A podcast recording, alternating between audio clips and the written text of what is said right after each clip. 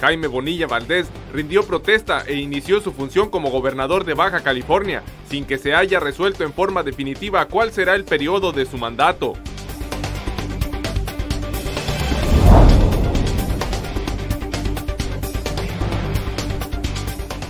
Abogado ensenadense interpuso y le admitieron un amparo en contra de la intención de ampliar la duración del mandato de Jaime Bonilla Valdés. Argumenta que se violenta su derecho a la certeza jurídica.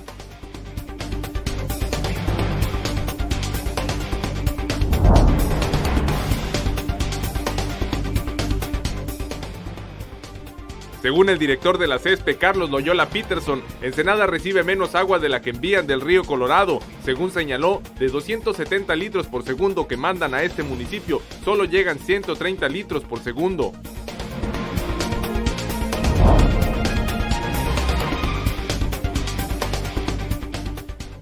En uno de sus últimos actos como gobernador, Francisco Vega de la Madrid suscribió ayer la solicitud de declaratoria de desastre por los incendios ocurridos en Baja California durante una semana.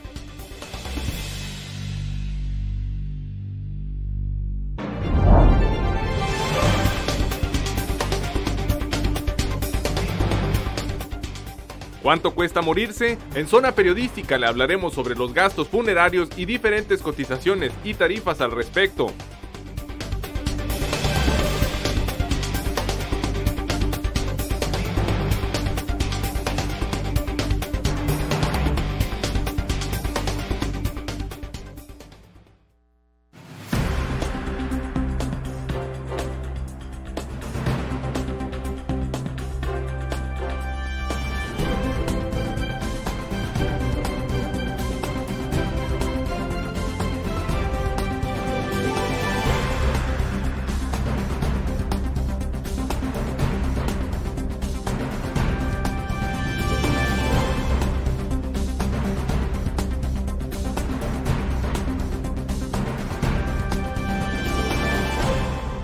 Buenos días, bienvenidos a Zona Periodística de este viernes primero de noviembre de 2019. Zona Periodística es una coproducción del periódico El Vigía y en La Mira TV. En los primeros minutos de este día, Jaime Bonilla Valdés rindió protesta como gobernador de Baja California. Esto fue lo que ocurrió en la sede del Congreso del Estado en la ciudad de Mexicali.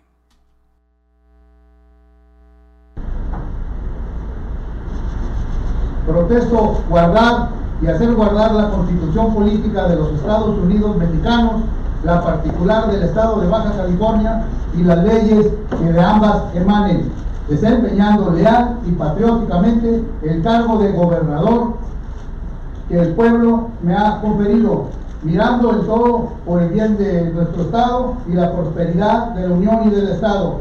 Y si no fuese así, que el pueblo me lo demande. Jaime Bonilla Valdés asumió el cargo como gobernador constitucional de Baja California al rendir protesta en sesión solemne de la vigésima tercera legislatura local. El mandatario acudió a la sesión del Pleno del Congreso Estatal para atender el punto único de la orden del día que la directiva presidida por el diputado local Catalino Zavala Márquez acordó en cumplimiento a lo dispuesto por las diferentes fuerzas políticas que conforman el Poder Legislativo. En el evento se contó con la presencia de la secretaria de Gobernación, Olga Sánchez Cordero, como representante del presidente de México, Andrés Manuel López Obrador, y acudió también el presidente del Poder Judicial del Estado, Salvador Juan Ortiz Morales. Este acto fue encabezado por la mesa directiva de la vigésima tercera legislatura, que está conformada por los diputados Catalino Zavala Márquez como presidente, Claudia Ágato Muñiz como vicepresidente, Araceli Geraldo, secretaria, Rodrigo Aníbal Otañez Licona, secretario propietario, y Eva Griselda Rodríguez como secretaria escrutadora. Posterior al acto solemne, el gobernador Jaime Bonilla Valdés tomó protesta al secretario general de Gobierno del Estado, Amador Rodríguez Lozano, y al oficial mayor Jesús Damián Núñez Camacho. Y en más información sobre esto, la tarde de este viernes, el primero de noviembre, el nuevo jefe del Ejecutivo Estatal presentará y tomará protesta al resto de los secretarios de su gabinete legal en un acto masivo que se realizará en el Centro Cultural Tijuana, acto anunciado a celebrarse a partir de las 16 horas 4 de la tarde de este viernes. En más sobre este tema, abogado ensenadense presentó y le fue admitido un amparo en contra de la ampliación del mandato de dos a cinco años de la nueva Administración Estatal de Baja California. Un juez federal admitió un amparo contra la ampliación del periodo de gobierno de Jaime Bonilla Valdés, recurso interpuesto por un ciudadano que se dijo afectado en su derecho constitucional a la certeza jurídica. Sergio Almazano Lachea, abogado ensenadense, informó que tras admitirse su amparo se le informó que el próximo 28 de noviembre se realizará la primera de las audiencias y en el Inter se le solicitará al Congreso del Estado, gobernador y responsable de la publicación del Diario Oficial de Baja California una serie de documentos y datos. ¿En qué nos estamos basando en el amparo? En la violación al principio de certeza jurídica. Almazano Lachea explicó que habrá un plazo de 90 días para que se tenga que resolver por parte del juzgador la sentencia de su amparo. El también dirigente municipal del Partido Revolucionario Institucional puntualizó que el amparo lo interpuso en su carácter de ciudadano, pues aseguró cuando acudió a votar lo hizo por un gobernador de dos años y no de cinco. Eh, la fase que sigue es que va a requerir al gobernador del estado, va a requerir al Congreso del estado y va a requerir al titular del periódico oficial. Aseguró que la convocatoria lanzada por el Instituto Estatal Electoral era muy clara, pues se trataba de una gobernatura de dos años y los candidatos que contendieron para la elección no solo lo sabían, sino que la aceptaron y así se registraron. Informó para Zona Periodística Gerardo Sánchez García. Y en otros temas, el hoy ex gobernador Francisco Vega de la Madrid suscribió ayer, cuando todavía era mandatario estatal, la solicitud de declaratoria de desastre por los incendios ocurridos en Baja California, luego de solicitar a la Comisión Nacional Forestal como instancia técnica facultada para evaluar los daños ocasionados por estos siniestros. La CONAFOR evaluará si existen las condiciones para emitir esta declaratoria de desastre y se informó que hoy, primero de noviembre, se realizará una reunión con los nuevos funcionarios estatales. De aprobarse esta solicitud, se destinarán a Baja California fondos extraordinarios para atender a quienes fueron afectados por estos incendios que se registraron en Tijuana, Tecate, Playas de Rosarito y Ensenada. Y en más información sobre este tema, ayer fue localizada en Ensenada una segunda persona muerta a consecuencia de estos incendios. César Córdoba Sánchez nos informa al respecto. El incendio forestal de la colonia de Las Peñitas ocurrido el miércoles cobró su segunda víctima, misma que se encontraba desaparecida y fue localizada el jueves calcinada. La policía municipal encontró los restos alrededor de las 11.50 horas de este jueves, sobre una brecha de tierra de difícil acceso de la colonia Ampliación Peñitas y estaban al parecer calcinados. Los restos humanos estaban tendidos en la tierra de la parte superior del cerro de la zona, sobre una pendiente descendente, entre rocas aún calientes y arbustos ahumados por las llamas del incendio.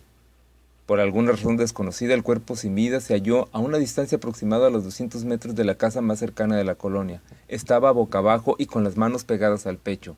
Esta víctima es la segunda del incendio forestal que la tarde del miércoles arrasó la colonia Las Peñitas. La anterior fue localizada por los bomberos al momento que removían los escombros de una vivienda afectada por el fuego de la calle Ensenada. Don Manuel, un respetado residente de la colonia, relató que la reciente víctima estuvo extraviada desde la tarde del miércoles cuando se presentó el incendio. Desde esa ocasión sus padres comenzaron a buscarlo. Cuando terminaron de sofocar las llamas del incendio mencionó, el papá de la víctima lo buscó y le comentó que no encontraba al joven. Luego comenzó la búsqueda a eso de las 5 de la mañana del jueves y no hubo éxito. Fue ahorita en la mañana, como eso a las 10 de la mañana. Ya lo habían buscado de las 5 de la mañana, entraron cuatro personas faldearon el cerro y por la punta lo buscaron, pero les tocó ir, por, agarraron por abajo, levantaba el cuerpo, porque yo seguí las pisadas. Yo llegué ya como a las 10 aquí y yo y un primo y, y otros dos familiares. Vamos a buscarlo. No, pues ya fueron cuatro, pero no lo hallaron. Vamos a buscarlo. Si estaba, está de arriba porque ya no apareció abajo. En un recorrido por la zona se captaron dramáticas escenas de casas destruidas de manera total por el fuego, carros devastados, una lancha reducida a cenizas. Aún se podía respirar la ceniza. La extensa área verde se había tornado de color negro. Para Zona Periodística, César Córdoba. Vamos a ir a una pausa publicitaria al regreso del presunto o supuesta sustracción de agua que se realiza por parte de la Comisión Estatal de Servicios Públicos de Tijuana a la comunidad ensenadense.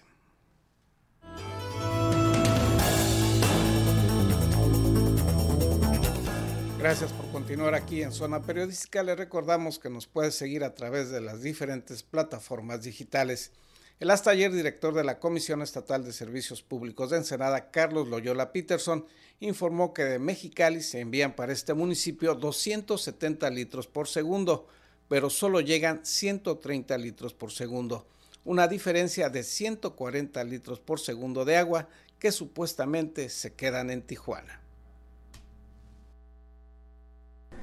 La Comisión Estatal de Servicios Públicos de Tijuana entrega menos agua de la que se envía al municipio de Ensenada, pues de 270 litros por segundo que se mandan para los ensenadenses, solo llegan 130 litros por segundo, aunque a veces llega con interrupciones. Así lo señaló Carlos Loyola Peterson, hasta ayer director de la Comisión Estatal de Servicios Públicos de Ensenada, la CESPE, quien informó lo anterior al ofrecer su última conferencia de prensa en ese cargo. Ellos tienen muy, muy serios problemas también de eh, abastecimiento a su ciudad. Este, y no han podido enviarnos todo el agua, porque también dependen, como todos los sistemas, muchas veces de los niveles que hay en los tanques. El agua del flujo inverso pasa por varios tanques de, de Tijuana. Si el tanque no tiene un determinado nivel, no sale la suficiente cantidad de agua. Y eso ha sido la razón. Este, posiblemente involuntaria por parte de la gente de la Comisión de Tijuana. Al abordar el tema de los adeudos que tiene la CESPE, indicó que al Istecali se le deben 240 millones de pesos y al gobierno del estado alrededor de 380 millones de pesos que corresponden al agua suministrada por la planta desalinizadora. Agregó que en días pasados se tuvo una reunión con el Consejo de Administración de la CESPE Tijuana para revisar una deuda de 414 millones con la CESPE que correspondería al agua no suministrada a Ensenada. La CESPE Tijuana es un... les debemos 55 millones de pesos. Pero la CESPE Tijuana es una situación especial porque hace una semana exactamente tuvimos una reunión de consejo en donde se les mostró, algo que ustedes se los podía mostrar también ahí, ahí lo traigo, pero cuál es la situación de del flujo inverso con la sede de Tijuana.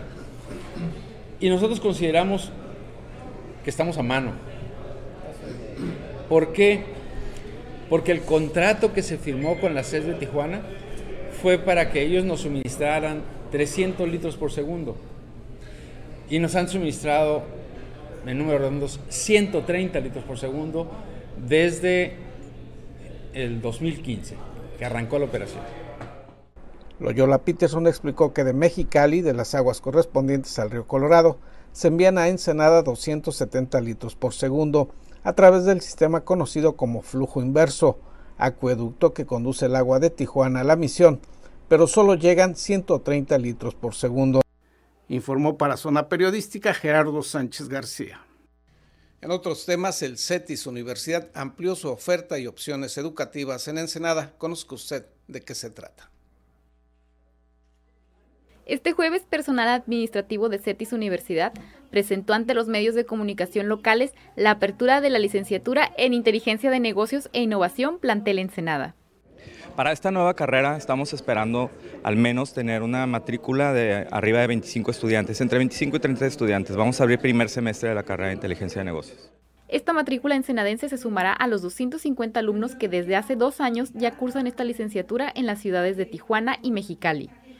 En lo referente a la pertinencia de esta nueva carrera, personal administrativo de CETIS Universidad informó al respecto. Pero yo no sé cuántos negocios hoy en día no, no reconocemos que se basan en la inteligencia de negocios. En la, inteligencia de negocios, no nada más para el tema de, de, productos de aplicaciones. Esta licenciatura es eh, muy, muy pertinente en la actualidad dadas las circunstancias que estamos nosotros observando y midiendo en el entorno laboral.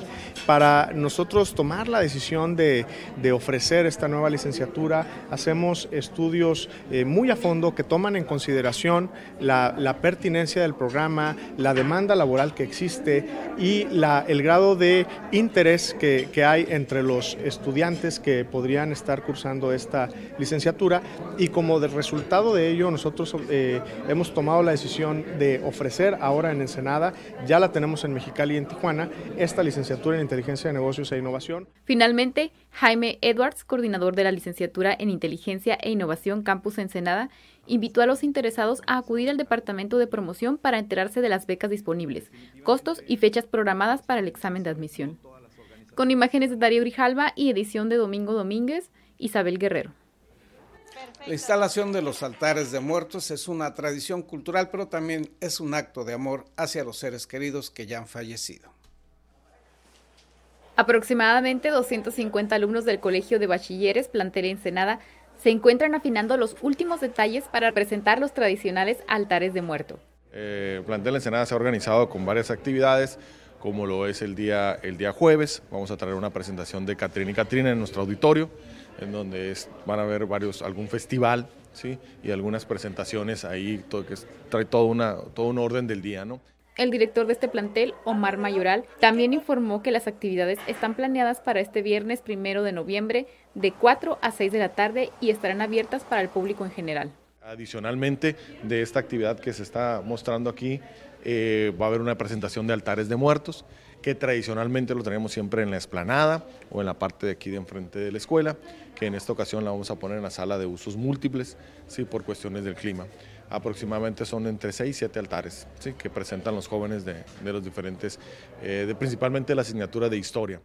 Se presentarán un total de siete altares elaborados principalmente por los jóvenes que cursan la asignatura de historia. Imágenes de Darío Grijalva y edición de Domingo Domínguez, Isabel Guerrero. Vamos a una pausa comercial. Más adelante le invitamos a conocer cuánto cuesta, cuál es el presupuesto de los servicios funerarios en esta ciudad.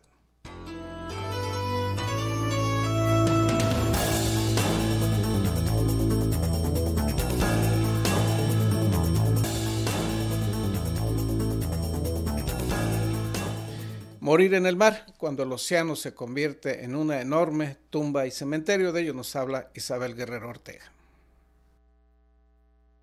Perder a un ser querido es perder para siempre un pedazo de uno mismo. No obstante, hay a quienes incluso el destino les arrebató la oportunidad de despedirse o tener una tumba que visitar, tal y como ocurre con las mujeres y hombres de mar, cuando sus muertes son inesperadas y sus cuerpos en ocasiones no logran ser recuperados. Todos desaparecieron, a excepción mi sobrino Juan Carlos Ojeda Núñez. Él tardó 13 días aproximadamente en agollar, la manera que se descompone su estómago. Entonces salió a flote en el mar, como unos 13 millas de lo que es de Bahía Tortugas. Ahí lo encontraron precisamente eh, eh, su cuñado de él, lo encontró y con todas sus cosas y pertenencias bien.